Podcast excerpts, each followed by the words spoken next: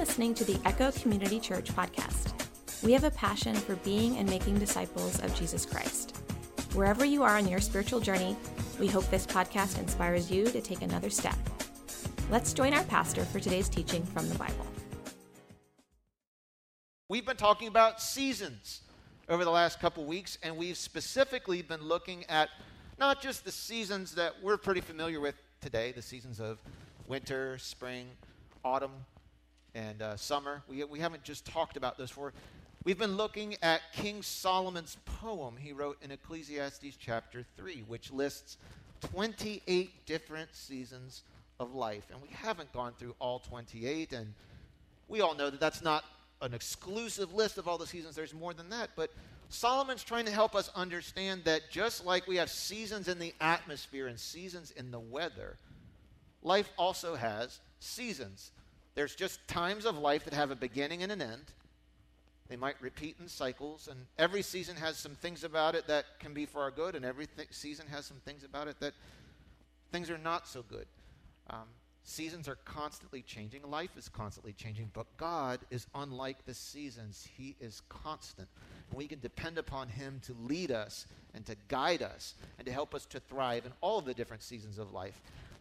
But there's more in the Bible about different seasons than even what we read in Ecclesiastes. And today we're going to look at two seasons of life um, that all of us are familiar with to some degree. We're going to look at the seasons of work and Sabbath. Work and Sabbath. Work, to, work refers to the stuff in your day that you have to do, the things you've got to get done. For some of us, it's our job, it's our career. We get up and we go to work and we work at work, and then we come home and we do different kinds of work, right, when we get home. Um, some of us, you might think, well, I'm, I'm only in second grade or I'm in 10th grade. You know, what, what does work look like for me? Well, you get up every day and you do school. You study, you get education. If you're a wonderful daughter or son, you're doing some chores around the house before your parents even ask just because you love them and you're thankful for the privilege of growing up in their home. Right? Not so much, right? You know, you might be in one of those transitional seasons where you're kind of in between your your uh, you know your your high school education and your vocation and you're getting some some different types of education or studying. All of us have work. Another another word for that is labor. It's the stuff of life that requires us to put some energy into it. Then there's another season the bible talks about called sabbath. Sabbath is about rest recreation relaxing, recharging. So we're going to talk about work and Sabbath, labor and relaxing. Now, if you had to pick one of those two seasons to live in forever, how many of you would say, when given the choice between labor and relaxing, I'd rather have labor for my whole life? Okay, how many of you say, give me relaxing? I will take relaxing. Yes. Um, and isn't it interesting that most of us would say, of those two, I would rather be doing more relaxing. But most of us, if we were honest, probably say we do the most working. We might be working so much, then we're not doing enough of the resting or relaxing. Let me ask you a question. How do you think we Americans are doing when it comes to getting enough rest? Do you think we're doing well? No? Okay. Um, well, you're right. I actually went to get some data on this to the, uh, and I landed on the CDC website. Now, most of us have spent some time on the CDC website this year. It's where you go to get information about, uh, it's a government website where you go to get information about sicknesses and diseases and viruses. I was surprised that they also have some good information and data that they've collected when they've done the census, uh, when they've done one of the, when they, uh, the, what they do, what, every, sometimes two years, four years when they do their regular censuses, they took some information to figure out how are Americans doing with sleep. And now here's where they start off. The CDC says an adult needs seven or more hours of sleep per night for your best health and well being. Now, I'm not asking you to raise your hands. Now, there's a difference between saying, you know, you need seven hours of sleep per night. Now, I read another article that says you need seven hours of sleep in a 24 hour period. There's a difference. This is why you can't just take eight one hour naps a day and feel like you're alive, right? There's a type of sleep. You need not just sleep, you need deep uninterrupted sleep. Right? I'm not going to get into all the, the REM cycles and things like that, but we all know that there's a difference between just taking a nap once a day and getting a good full seven hours of deep, uninterrupted, uninterrupted sleep. Well, they say, CDC says, we need seven more hours, and if you have less than seven hours of sleep in a 24 hour period as an adult, you're suffering from something called short sleep duration. You know, some of you are already feeling bad. You're like, I've been suffering for this for the last 40 years of my life, or at least as long as I've had children, right? If you go deeper into this article, there's these really cool maps and charts and graphs, and that speaks to my heart because I love a good map, a good chart, a good graph. And it's a map of the whole United States, and it's even more detailed than like the ones you look at on election night and they're filling in states. It's actually broken down by county. And you can look at a whole map of the United States, and every county of the United States gets a shade, and, and the best scores are completely white, and the and the lowest scores are the darkest, darkest, darkest shade of brown. So everything in between. The good sleeping counties are, are you know, they have no color filled in, they're just white. And then the ones that are the terrible sleeping counties and states are the darkest of brown. Guess where Baltimore County ranked according to the, the very, very, very darkest Brown. We are in the category of the worst adult sleepers in the country. I think there's only three counties in Maryland that are as bad as we are at sleeping. They estimate that between 38 and 50 percent of the adults in this county are not getting a minimum of seven hours of sleep per night. Here's the problem, they continue on. If you are a short sleeper, which means you get less than seven hours of sleep per night, Every study that, they, that they've taken says you are more likely to report 10 chronic health conditions compared to those who get enough sleep, including you're more likely to have a heart attack, coronary heart disease, a stroke, cancer, arthritis, depression. Well, it makes sense, I guess, if you're not sleeping enough, you probably, um, your body's not recharging, it's not resetting. And so, Pastor, what are you trying to tell us? Well, what the CDC is saying that is basically this we're working ourselves to an early death. Because we're, yay! No. no, we're working ourselves to death. And before you say, well, I'm a, I'm a high school student, I'm an elementary kid, this doesn't apply to me. Hold on. They actually have data on you too. Adolescents need 8 to 10 hours of sleep per school night, says the CDC. But they're even worse than adults. You would be an even darker brown. Two thirds of U.S. high school students are getting less than eight hours of sleep on a school night. So, what it's telling us is that we're not doing a good job by the government's standards as adults, as adolescents, and as kids of getting enough sleep. And you might be thinking to yourself, what does this have to do with me as a Christian? What does this have to do with church? Pastor, you're going to be giving us like a TED talk on how to get enough sleep. Is this just a motivational speaking? Absolutely not. I want you to see this because here's the point I'm trying to make God designed you, God created the human body. That's what we believe, right? Amen? Do we believe that God created humans? Okay, want to make sure we're at least good on that one. God also provided an owner's manual for how we take care of this thing called our body. It's called our Bible. And the Bible tells us how to take care of your body to get the most out of it, for it to live its full purpose. Now, I don't know how many of you have ever purchased a brand new car. For some people, that's a wonderful experience. For other people, it is a stressful experience. We try, in my house, we try and put it off as long as we can. This last year, we, we finally had to, to retire one of our vehicles and replace it with a newer vehicle. And when you have not been in a new vehicle, a brand new vehicle or, or newer model vehicle, in say 15 years, it's amazing how the dashboard has changed. And the buttons and the things it does by itself. There are some cars now that actually, when you sit still at a traffic light, it turns itself off. And then when you press the gas to accelerate, it like shudders back awake. And this is supposed to be good for the environment. And it just terrifies me every time it happens. Well, you know, we, we, replaced a car in our family, and, and, and, and, and my wife drives a newer vehicle now. It's more reliable. I know she's not going to get stranded when she goes to visit people. It was just that time. And so we bought this new car, and I remember us being just blown away by all the technology. It's like, wow, you press this button, and the windows go down, and they go up, and the guy's like, how long have you has it been since you've been in a car? Like, it's like that's standard. This is standard. This is standard. This is standard. Well, I remember my wife bringing in the thick owner's manual, like those first couple nights. You know, babe, I remember you doing that, going literally going through.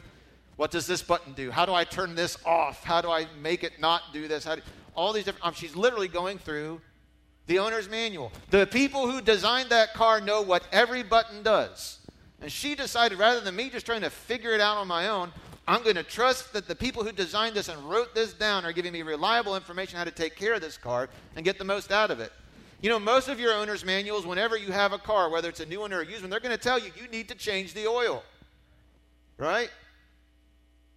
Every you know, depending on what kind of model, what kind of oil, every 3,000, every 5,000, whatever it is, you need to change. There's certain regular maintenance that it needs. Now, when I bought cars, you had to do all this stuff like so frequently. I remember the first car that I bought, by the time it had 90,000 miles on it, it was just ready to be retired. I won't say what country it was made in, but it was an unfortunate season of manufacturing at that time. Nowadays, it's like the car that I drive now has, you know, you know, it's almost 15 years old and has close to 200,000 miles on it, and I've never really had an issue with it. You know why? I do everything that it says I'm supposed to do when I'm supposed to do it. Now, I've heard people brag, especially when I was in college. Man, I've gone 10,000 miles without an oil change. I've gone 15,000. And one person, I went 18,000 miles without an oil change and went got the oil change, and I didn't have any problems right away. Right away, you didn't. But you've taken life years off of the life of your vehicle when you don't take care of things the way they're supposed to be taken care of, even if it doesn't show up now, it will show up. God has given us an owner's manual for the way our body needs to be taken care of. And what the government, our own government organization says, people who aren't taking care of their body by getting enough rest are dying and getting sick and living with all kinds of extra things in their life with more frequency than those who are taking care of their body by getting enough rest. I want you to know it wasn't the American government's idea you should get seven hours of sleep a night. God was the one who designed your body and said it needs to rest daily, it needs to rest weekly, it needs to rest yearly. And it's being reinforced when we're saying objectively, we're finding out if we don't rest our bodies, it's getting sicker sooner it's affecting our mental health. It's affecting our relationships. Give, let me ask you something. Are you a better spouse when you're rested or when you're tired? Are you a better driver when you're rested or when you're tired? Are you a better employee when you're rested? Are you a better student when you're rested or when you're tired? I know this is not in the Bible. I don't know how it didn't get in there. I just feel like all of life is better after a nap and a snack. In that order. If you snack before you nap, it's going to mess up your nap, right? My wife was telling me a story last week. Um, uh, she and the boys went up to visit her parents in Harford County, and uh, Isaiah, our three-year-old, had fallen asleep on the way up. And when he woke up at you know mom and papa's house, he wasn't a happy camper at that point. He was a little, little edgy, a little cranky. He was fussy, and and normally that's not the case. Normally he just you know he's a social guy and just wants to work the room and glad hand the high rollers and you know, he, he, he, he's, you know, once it, he was not having it. He was not nice to mama, not nice to papa, not, not nice to aunts and uncles. And I think Kendra was thinking maybe he needs a stern talking to. One of her suggest- sisters suggested um, maybe he's hungry. And they brought him, was it peanut butter or cream cheese? Cream cheese? Okay, yeah.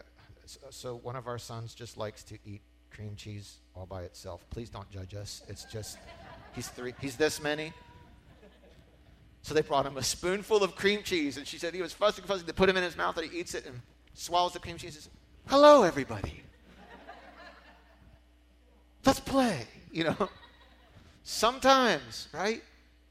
It's not necessarily some deep character malfunction. It's our body's rested. It's not fed. We're just not taking care of our body, and because of that, it's spilling out in all these other ways. Um, let me ask you a question. A quick survey. Let's find out how you're doing. Don't answer out loud. Please don't answer out loud, just to yourself. How are you doing when it comes to Sabbath, sleep, rest, relaxation? Here's some questions to help you figure it out. Are you constantly in a hurry? I feel like I've, i said this the, at the 9 a.m. service. I feel like almost every person I see in public in Baltimore County is in an angry hurry. Just they're in a hurry and they're angry about it, right? Do other people have to tell you constantly, slow down? Not the kind officer who pulled you over this morning on the way to church. I'm just talking about other people, right? Do they have to tell you to slow down? Like, whoa, whoa, whoa, whoa, take a deep breath, breathe, slow down. And does that make you angry when they tell you to slow down because you feel like they should be on your pace rather than you being on theirs? Do you have a to do list that is unrealistically long? Guilty. In fact, mine is even framed and hanging on the wall in my office as some sort of badge of, of honor. And I'm like, this thing is just crazy long. Not that having the list is a bad thing, but I guess it's the way that I approach that list and feel like I don't deserve to even take a breath until every box is crossed off. Or have you ever added things you already did to your to do list after you did them just so you could check them off? Do you feel guilty whenever you relax? Do you have to get sick to justify taking time off from work? We are talking about work. We're talking about Sabbath. We're talking about labor and activity versus rest, recharging, and relaxing. In Hebrew, which is the original language of the Old Testament, the word Sabbath means rest. It actually means to cease from labor. And you know who was the first the first instance of rest in the Bible? You know who did it? God. God Himself set the example. Let me read. It'll be on the screen. Genesis chapter 2. On the seventh day, God had finished His work of creation. What was God doing for the first six days of, of recorded history? He was creating things. That's what He was doing. So, He finished His work and He rested from all His work. That's an important phrase. Doesn't say God took a nap because God doesn't need to sleep because He never tires out. But for him, Sabbath was he rested from his work. And then he did something more. He blessed the seventh day and he declared it holy because it was the day when he rested from all his work of creation. God's setting an example. He says, I, I made your body.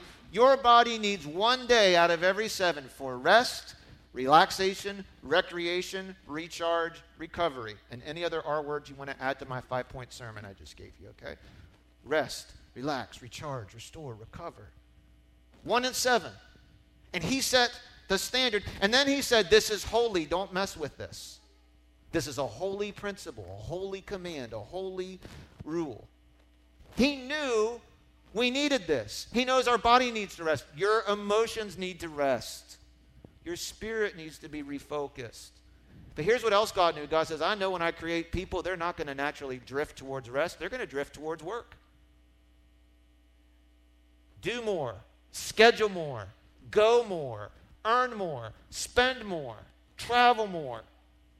More, more, more, more, more. Go, go, go, go, go. Perform, perform, perform, perform. Drive around. Listen, drive around Baltimore County. You rarely see cars in driveways because everybody's out working to pay for their mortgage. The bigger the house, the less cars you usually see parked out front because like they've got this massive house that has a massive mortgage, which requires a lot of work. Go, go, go, go, go, go, go. God knew his people would not naturally drift towards honoring this, so he tried to help us out by creating a commandment, a principle, a rule called Sabbath. And he gave it to Moses. And he said, Moses, here's my top 10. Here's the 10 commandments. Go tell my people this is how they need to live in order to honor me and get the most out of their life. And in that list of 10 were things like love the Lord your God with all your heart, soul, and mind, don't murder anybody, don't steal from anybody, don't lie. And in that same list is remember the Sabbath day and keep it holy. And I wonder if for most of us, that's the one out of the 10 we feel like doesn't really need to apply to us because God doesn't understand our needs, our job, our personality, our desires, our expectation, our schedule. And the fact of the matter is that disobeying that is, as, is every bit as much a sin as all of the other Ten Commandments. It's every bit as much of a sin. It's, we are living with the consequences of the sin of breaking God's principle of Sabbath. We're living with things in our life, conditions in our body, staleness in our emotions that would be repaired if we honored Sabbath. Well, we have a hard time with it today, but you know what? Moses' you know, Moses' time, those people had a hard time with this command too. In fact, when they heard the command about Sabbath, the Israelites started to debate with each other and ask questions about this. It seemed too broad, it didn't seem specific enough. No, they feared God and they wanted to do the right thing, but they felt like God was just not specific enough and they started to debate. Some of their main questions were uh, when God says that, there's, that we have to have a Sabbath, does he mean there's one of the seven, a specific day that the Sabbath always has to be on that day? Does that mean Saturday is always the Sabbath? Sunday is always the Sabbath? Or Monday is always the Sabbath, and it has to be a literal 24 hour window. Well, God didn't say that. But we need to help God out. We need to make this very, very, very specific. Another thing they debated well, if Sabbath means no work, then what is work? How many steps can I walk between when it's recreation and when it becomes work? And for some of us are like, I could walk five miles and, and have no issue. Some of us, I could walk 15 feet and I'm done for the day. Well, they had to start figuring out, well, how long is a Sabbath day's journey? And they started adding all the hundreds, over 600 extra rules God's people added to the command to honor the Sabbath. And it became very stressful. It didn't become a, a gift to them anymore, it became a burden. And this debate kept going over a thousand years of what is and isn't the Sabbath. And they, they were very, very, very rigid. The word is legalistic. They had a lot of rules. Well, Jesus comes on the scene a few thousand years after this happens, and these people start observing Jesus and his disciples on their Sabbath, which they believe was one particular 24 hour period of time. It started at this time and it ended at that time. And during this time, between sundown and the sundown the next day, you couldn't walk more than a certain number of feet. You couldn't feed your animal. There are all kinds of things you could not do because they thought God must have meant that is work. And we need to honor this or God's going to be angry. We need to protect the Sabbath at all costs. God made us to be the gatekeepers of the Sabbath. And they say, Jesus, how can you truly be in relationship with the same God we follow? We saw you and your disciples plucking grain and eating it on the Sabbath, and according to our rules, that is work. And Jesus asks them a couple questions. One of the questions he says, Well, let's say a sick person comes in here and they're terminally ill. And I have the ability to pray for them to be healed. Should we wait until the Sabbath is over? Because that, by your definition, is work. And of course, they don't have a good answer for that. But Jesus decided, you know what? I need to help Israel out. He's also helping us out. He, he actually recalibrated the Sabbath and he gives us this awesome statement in Mark chapter 2, verse 27. Let me read it to you. He said to them, The Sabbath was made to meet the needs of people and not people to meet the requirements of the Sabbath. He's saying you've missed the whole point. Jesus is saying it was never my Father's intention that the specifics of keeping the Sabbath would become the focus of this law. In other words, he's saying God is giving you a gift and you've made it into something stressful. That's not the point. That's not the point at all. God made the Sabbath for us. He did not make us for the Sabbath. Those of you that like to write things down, let me just give you something you can write down, okay? This is my best attempt at a summary of what the Bible says about sa- Sabbath in two sentences. The Sabbath is God's, what's that next word? Commandment. I don't have time to unpack what that word means, but a commandment is different than a suggestion, it's different than advice, it's different than an option. I know we don't use the word command. Most wives don't say to their husbands, I command you to put your socks away. And most husbands don't say to their wives, I command you to bring me my dinner. Uh, those relationships probably aren't going to last long. But when it comes to, there's some other lines of work where that word command is more acceptable, you know, military and some civil service, the way the authority structure works. The Sabbath is a command, it is no less than a command to rest and recharge our bodies and spirits. We, however, have liberty. God gives you liberty to choose how you Sabbath and when you Sabbath. It's for your benefit. Let me show you a couple bullets real quick. Number, one, it is a command. And I have to make sure this sinks in this morning. The way you're responding to God's command to rest from your work one out of every seven days, you are either being obedient to Him or you are in rebellion. It's either complete obedience or total rebellion. There's nothing in between. If you are not honoring this in your life, I don't care the excuse. I want you to know you're living in sin against the Lord. You are telling God you know better how to run your life than He does. That's, that means He's not really your Lord. He's more of a kind of a feel good that you pull out when you need. You like this part of Him, He's kind of an advisor to you. But He's not your Lord. He says, I made your body, and you said amen. He says, You need it to rest to perform well. And the whole room said, Yes, we agree. The question is then, why don't you? Why aren't you? The Sabbath is, first and foremost, God's command. And if you're living your life in such a way that you're not honoring that principle, that requires repentance from us.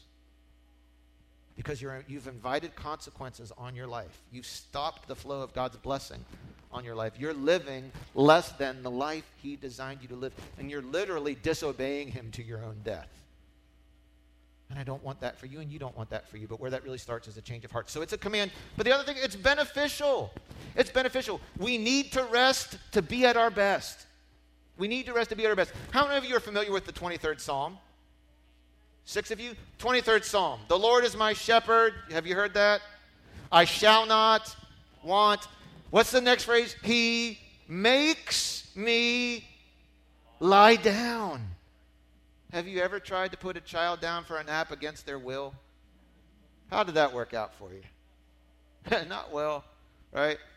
Both of my boys, when they were real little, when they'd get tired and they didn't want to go to sleep, they would like, you'd see them walking around the house. They're shaking their head. They're trying to shake themselves awake. They're, they are so terrified that if they miss any moment out of the day, life will end. In my family on Sunday afternoons, it was nap time for all of us, whether we wanted it or not, because mom and dad were going to take a nap. So, me and my younger sister, my younger brother, we all had to lay down in our beds and be quiet for a certain amount of time, and I hated it. Oh, it was like the worst thing I thought they could have ever done for me. To this day, I have repented for all the naps I fought. Because, man, I, I oh, a good nap is like life changing, right? Just a good, not a mediocre nap. A good nap where you're not afraid of being pounced on by a, eight-year-old superhero at any time, right? A good nap. Do you understand what God is saying? What makes him a good shepherd is that he looks at his sheep sometimes and says, "You don't, you don't want to rest, but I know you need to rest. I'm going to make you lie down. I don't want God to have to make me sick to get me to lie down. I don't want God to have to strip away things in my life that I enjoy, relationships in my life that I enjoy, hobbies that I enjoy, because I'm using them. Why would God bless my efforts to do all these other things that are leading me into sin? I don't want God to have to strip away things in my life that if I were rested, I could do for his honor, but I'm using them to substitute. I don't want to go too deep down into that because I think some of you know exactly what I'm talking about to you today. But it's beneficial. He's saying, listen, relax, rest, recharge. And you're saying, but you don't understand. I can't. Hmm. It would sound different if he said, Stop lying. And you said, You don't understand. I can't stop lying. What would we think about your condition? How is this any different? It's not that you can't, it's that you choose not to. You don't know how. So it's a command, it's beneficial, but we have options. We get to choose how we Sabbath. We get to choose when we Sabbath. You know, God didn't specify a specific, it has to be this day from this hour to that hour. Now, it can be if you want it to. But He gives us liberty. The Sabbath was made for you, it's your gift. You weren't made to be the guardian of the Sabbath, it was made for you. You have liberty, you have options to choose. And you might be thinking, but Pastor, I, I can't do this. In fact, if I lay in my bed for seven hours, I certainly won't sleep for all seven. I'll wake up four times a night. I could, I could Velcro myself to the mattress eight hours a night, seven nights a week. But I still won't be rested. I can make my I can throw my phone in the swimming pool, put earplugs in, and cut myself from all, off from all work and just sit around and watch the grass grow 24 hours a day, one day a week throughout the course of the year, and my soul will still be completely at unrest. I will be filled with anxiety. My mind will go a thousand miles an hour. I still won't. Why is it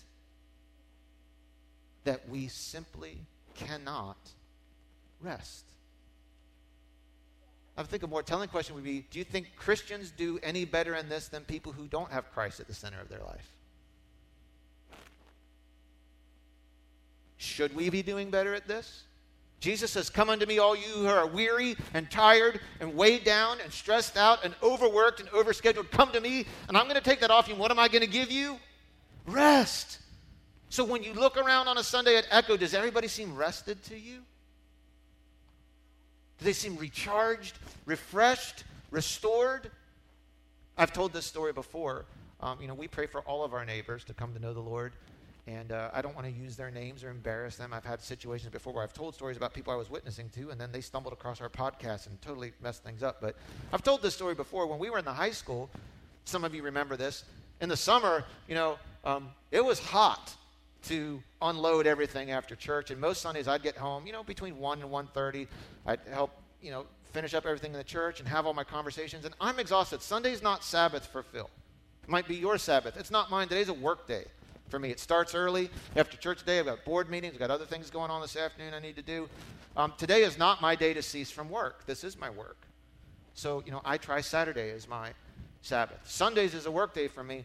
And I remember more than once when I'd get out of my, my car on a Sunday and I would be really sweaty, I'd be exhausted. Some of you know you were on those teams and you remember those days. You'd feel the same when you got home. I just wanted to go inside, sit down, and it was all over my face how tired I was. And I'd get out of the car and I would look over the fence at my neighbor who would be floating on like an inflatable duck raft in his swimming pool, sipping a tall, cool beverage. And as a Christian, I, I, oftentimes I say, Lord, let my neighbor see into our lives and want what we have. And in that moment, I saw into his life and was like, I want what he has. I want you to know that living a life where you're overworked, overscheduled, over anxious, where you're unrested and constantly trying to cram 26 hours in a 24 hour day is not at all attractive to a world that already has that. They need to be able to look in someone's life and say, How can you live on the same street as I do and work the same amount of have the same amount of responsibility and expectation in life and I do, and yet live with such peace, such rest, such joy for life. What would it be like to sit around with a group of people and not have to compare who's the busiest? And why do we wear that as a badge of honor around here? I'll never understand that. Around here, we all resent being busy. We hate it. We wish we were less busy, but we don't want anybody to see us as any less busy than we want people to think we're busier than we really are. Makes no sense. Why is that? Couple reasons. I'll give them to you real quick. Couple reasons. Here's why it's hard for us to rest. Number one, misplaced identity. What do I mean by that? Our worth is our work. There's so many of us who think my whole identity is in what I do as a mom, as a dad. It's in how I perform. It's in how I take care of my house. It's how I keep up my yard. It's in how I work. And we constantly have to climb the ladder. We have to do lists that are never to done lists. They get longer and longer and longer. We work more and more and more. Why? Because we are convinced I am what I do. And heaven forbid anybody should look at me as less than what I do. There's a, there's a good remedy the Bible gives us. And the Bible tells us over and over and over again your identity is not what you do, it is whose you are. That's your identity. Whose name is written on you? Now, I learned this from a very groundbreaking uh, theological film by the name of Toy Story. Have any of you seen Toy Story? Okay, two main characters in Toy Story are uh, toys. One by the name of Woody, who is a sheriff cowboy toy. The other, Buzz Lightyear, who is an astronaut. And the story centers around this group of toys that belong to a little boy by the name of Andy. Yes. And Andy's toys, life is good for them until Andy has a birthday and gets a brand new toy that had all kinds of features the old toys didn't have. A new toy by the name of Buzz Lightyear. Buzz could fly, Buzz could do flips, Buzz had battery activated voices and lights and features. And when Buzz shows up, all of a sudden, all the toys are suddenly insecure. Andy's not going to want us anymore because we can't do what Buzz does. So, pretty much all the other toys are now filled with anxiety and fear and low self esteem. And Woody is the one guy who keeps pointing to his foot because on his foot is scratched the name of Andy. And Woody keeps reminding them listen, no matter what these other toys can do, I'm important because I belong to Andy. I'm his toy, and that defines who I am. And though I will never advocate for Disney being the moral compass of the world, okay, just put that out there. It is a good illustration of where we go wrong.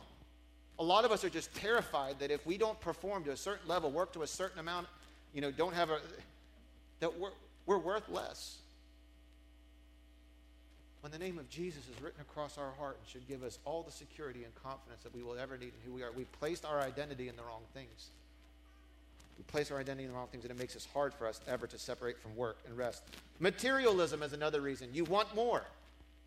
I want more, I want more. I want more car, I want bigger house, I want more hobbies, I want to travel more, I want new toys, I want new things. In order to get those things, I have to work more and earn more. And the more that I work, the more that I earn, the more that I can buy, and the more that I buy, the more I want. Find the people with incredible wealth, and they'll tell you there's never enough. That's the sad thing. Anything you could possibly lose in life will never provide you security anything that can be taken from you is foolish for you to put your security in that because you could lose it and you'll live with anxiety. I heard a story from a pastor this week who sat down with a couple in his church who was incredibly wealthy, well into the hundreds of millions of dollars, and he asked in an unguarded moment, the husband sitting at the head of the table, he says, he says, Bob, how much more money do you feel like you really need before you can slow down and feel secure? And he said, I think if I had 20 to 30 million dollars more, I'd finally be secure. He probably said that 20 or 30 million dollars ago. What he hasn't discovered yet is that anything you can possibly lose, if that's where your hope and identity is, you'll never have enough of it. And when you have it, it still won't be enough because you'll be afraid, well, I have X amount of dollars in my emergency fund, uh, and I have X amount of dollars over here, and I know the math tells me enough, but what if I have to tap into it and use it for something? There's never enough. Only Jesus offers you purpose, hope, power, identity, and future that is durable and can survive any calamity on the face of the earth. But materialism keeps us up. So does things like envy. We want what our neighbors have. Well, their kids are in dance, so my kids need to be in dance. Well, they're out running. Uh, I need to be out running. They're working 90 hours a week, so I need. They got a second car. I need a second car. They just bought a bigger. House I need a bigger house. They got a new roof. I need a new roof. I've told you before, here's one of our problems in, the, in this country. We buy things we cannot afford, and we buy things that we do not need to impress people we don't even like.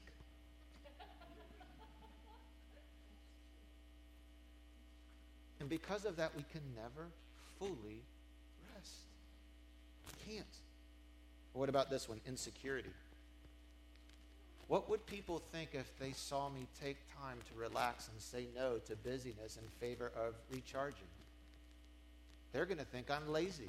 They're going to think I'm an underachiever. What will my boss think if I say no to something? What will my congregation think if I draw a boundary and say, this day is holy unto the Lord and I'm not going to work on this day? What will my friends think why does that matter more to you than what God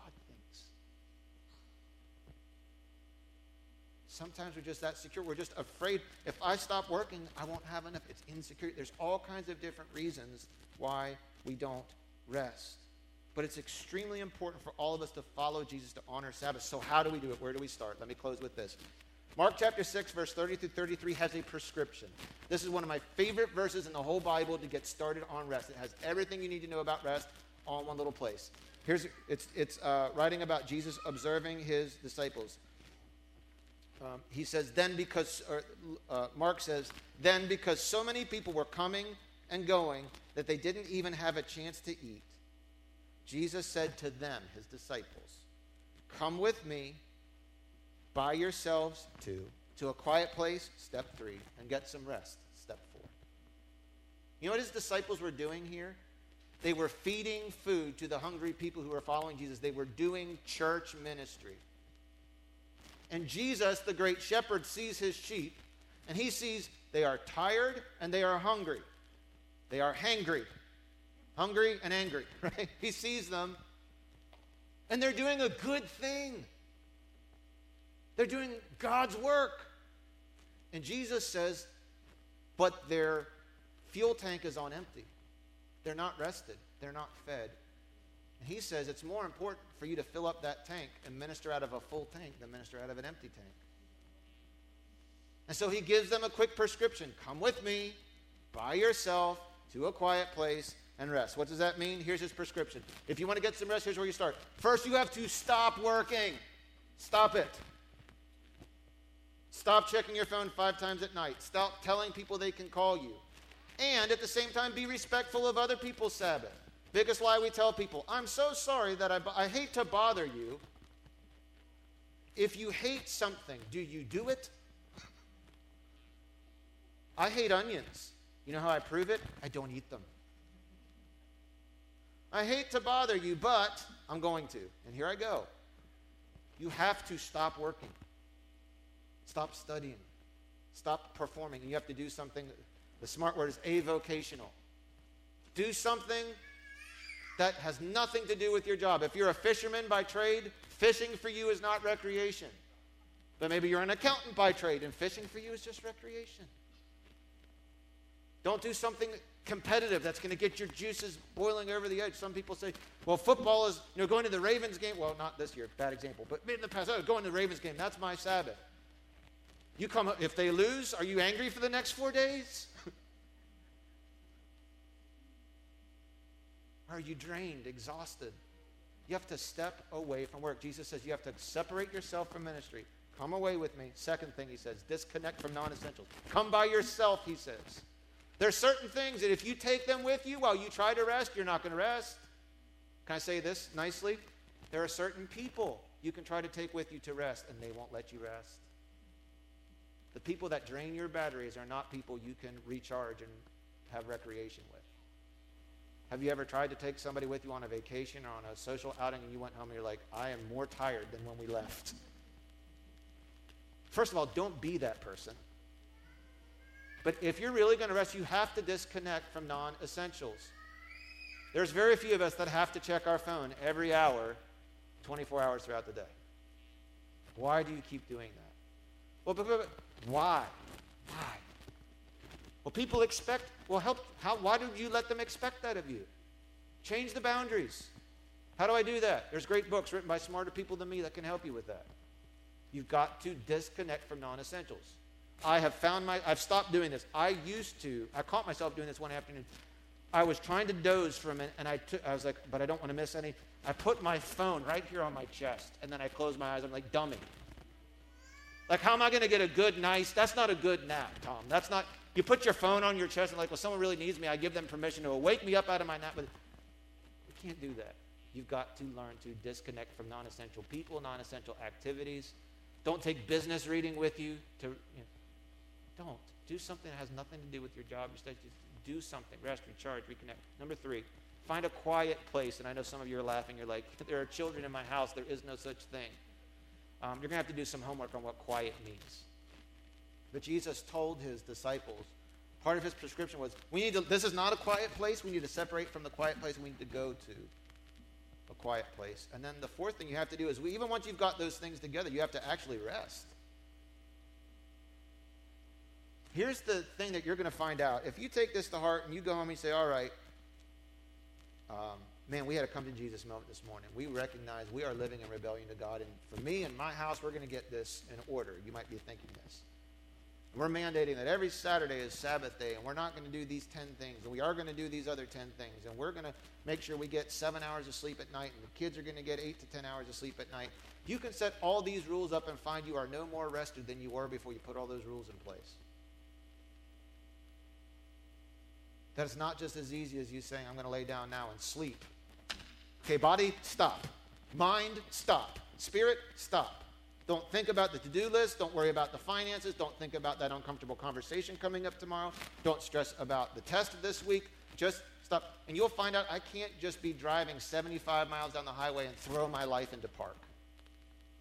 It has to be learned. Resting in Jesus means not only that you rest your body, that you recharge your emotions. You refocus your spirit. And how often does Jesus say we should do those things? At least once out of every seven days. The reason that's so hard is there's this part, there's this part of me that has this eternal need to prove myself to other people. And it's constantly churning and churning. There's a murmur, one person I heard calls it the internal murmur of your soul. That even when you're trying to make yourself learn the principle of Sabbath, there's a part of you that just feels like, I just can't. You go on vacation and you can't vacation. You can't keep away from your email. You can't keep away from your work. You can't rest. And you, you just can't undo it. And you've come to accept that as part of you. And I want to tell you that's not the way that God designed you. This must be learned. And until you understand that Jesus himself is the true Sabbath that you need. That's what he really said. He's like, the Lord of the Sabbath is here now, he says. He doesn't say, come on to Saturday night and find rest. He says, come to me. I'm the Sabbath. And until you can find a place where you can be so secure in Him that you no longer turn to your parents, your boss, your career, your children, your achievements to make you feel like you're valuable, that you're successful. When you come to a place in Jesus where He fills all of those tanks so full to you, only then will you be able to truly experience the deep rest that your soul, your spirit, your emotions need. I want to be a church that's known for being well rested. Now, that doesn't mean that we say, all right, once out of seven days, I'm going to pick Sunday as my Sabbath, and that means I'm not going to worship. I'm not going to go to church. I'm going to put my feet up all day and order Chinese and just watch, binge watch Netflix from, bed, from the bedroom. Part of recharging my emotions, and refocus my spirit, comes in community with other people and being part of a body of believers. It doesn't Jesus didn't say, "Hey, take one day a week and go to Vegas and live like you're not a Christian to recharge yourself and then come back to real life." He didn't say to his disciples, "Go off without me, and I won't watch, and then we can rejoin and you'll be recharged." He says, "No, come with me." We're not resting from Jesus, we're resting with Jesus. One way we're going to put this into practice at Echo because I realize Baltimore County does not have a culture that supports you getting good rest. I'm going to be teaching you things today that your boss, your families, and your own heart are going to argue with you about throughout the course of this week. Okay? We're coming up against the way the culture wants us to live. But I also realize that our church operates in that culture too. You know, our church operates on what do we think? Oh man, this person is the first one in, the last one out every week. They're always here. They're always available. They're always. I want you to know that I, I understand the sentiment there, but that's not necessarily God honoring. we need to create a culture where this is a culture that's, that we model taking care of our body and our spirit and our emotions, and we respect the pursuit that other people in our church are doing too. So one thing we're going to do is this: we realize Sunday is not a, it's a Sabbath for a lot of us, but for some of us it's a work day. And doing church in this century is a lot more manual labor than it used to be. And so we're starting something this year that's going to help us establish a culture. One Sunday a year, we're going to have a Sabbath Sunday. And all that that means is it's just a, one Sunday a year where we rest from the manual labor of doing church. Just one Sunday a year. Now, on those Sundays, we are going to prepare in advance. We're going to pre record uh, a service that we're putting out, that we'll put out online, that'll be premiered that morning that you can watch on all of our different platforms. You'll still have teaching, there'll still be prayer, there'll still be uh, meeting and community there. We're going to do that this year on Sunday, December the 27th. It's right in the middle of the, the Christmas holiday and the New Year holiday. And so, uh, trust me, it's not a way for me to get out of work. It's actually much more work for me to plan a December 20th service, a 24th service, and a 27th service that has to be pre recorded all in one week. That's much more work than us doing it the old way. But it's done so that we can model as a church it's okay for us to have a Sunday a year where we as a church say we rest from labor. We're recharging, we're restoring, we're enjoying recreation with our families. It's not a Sunday away from worship. It's just worshiping God in a different way than we do on those other 51 Sundays. And so I'm putting that into place this year as a first step in creating a culture where we truly, as a church, honor and recognize those Sabbath principles in our life. And trust me, I run up with the same fears of pushback that you probably do and you think about putting Sabbath, but somebody has to go first, and leaders have to lead, and so we're going to lead in that direction because I want us to be as vigilant in our obedience when it comes to resting and stewarding our bodies as we are in all these other moral areas. I want you to have rest for your body. I want your emotions to reset. Every, wouldn't it be awesome if you could hit the reset button on your emotions every week? That's what the Sabbath is for. Wouldn't it be awesome to refocus your spirit rather than once a year, the first Sunday in January, to be able to do that on a weekly basis? Could you imagine how much more your life would feel like it, you're thriving? That was all baked into God's principle of Sabbath. And it is here for you for the taking. What are you going to do with what you've heard this morning? What are you going to do with this? For some of you, I hope there's a conversation that happens at home this week. Now, if you live by yourself, you, you probably have conversations at home all the time. You're talking out loud between you, yourself, and I, right? You're going to have to have some conversations because for some of us, this is putting this into practice is a far different enterprise depending on how many people live under your roof. But you have liberty to work together as a family to figure out how and when you're going to make this work for everybody. That everybody, when I say make this work, make the Sabbath work, which is unfortunate play on words. But, um, you know, it's going to require some conversation, some maturity. But what I'm really praying for today is that you have a change of heart towards Sabbath. That's what I'm praying for. If your heart doesn't change, everything else you do is like painting over rust. It, will just cover over, but it won't last. If your heart doesn't change, you're just going to comply. Well, compliance and obedience are two different things. I just pray that at the end of this morning, you are able to say, My heart, the way I think about my work and my Sabbath, is changed today. And I want to align my heart with the heart of God. When that happens, it gives you all the momentum and the stick to itiveness you need to uproot old habits and plant new ones in your life. But outside of a heart change, I don't have hope that any, anything you put into place, all you're relying on then is, at that point is self discipline, and you don't need Jesus for that. Let's pray together this morning as the worship team comes to close us out. Lord, we love you. We worship you. Jesus, we repent to you for thinking we know better than you do about how to take care of ourselves.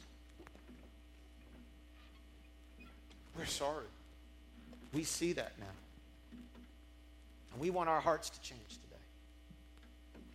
And friend, you might be listening to what I'm sharing this morning and thinking to yourself, I don't even know where to begin on all of this. My life, I feel tired, I feel overworked, I feel stressed, I feel anxious. And you know you're out of alignment with God. And if that's the case, I want to invite you into a personal relationship with Jesus Christ. It's a decision that I made years ago when I came to a place in my life as a little boy where I recognized I disobeyed God and there was sin in my life. I was very uncomfortable with that, and I didn't want, I didn't want that anymore. I wanted to be in close, I wanted to be as close to God as I possibly could be. And I came to understand that, that I couldn't fix myself, but that I didn't have to because Jesus had already gone to his Father on my behalf and offered to pay off and make right all of my sins. He picked up that bill himself, a bill I never could have paid.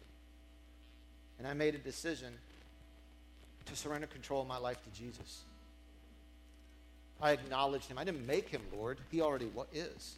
But I acknowledged him as Lord, and I started to make my life line up with what I believed in my heart. And it began with a simple prayer I would lead you in right now Jesus, I need to be saved because I'm a sinner. I'm living life my own way. And I want that to end today, I want it to change. I need to be saved. I need to be changed. I need to be made new. I believe that you're God's son. You lived a sinless life. You died on the cross in my place, and you rose from. I believe you're alive today.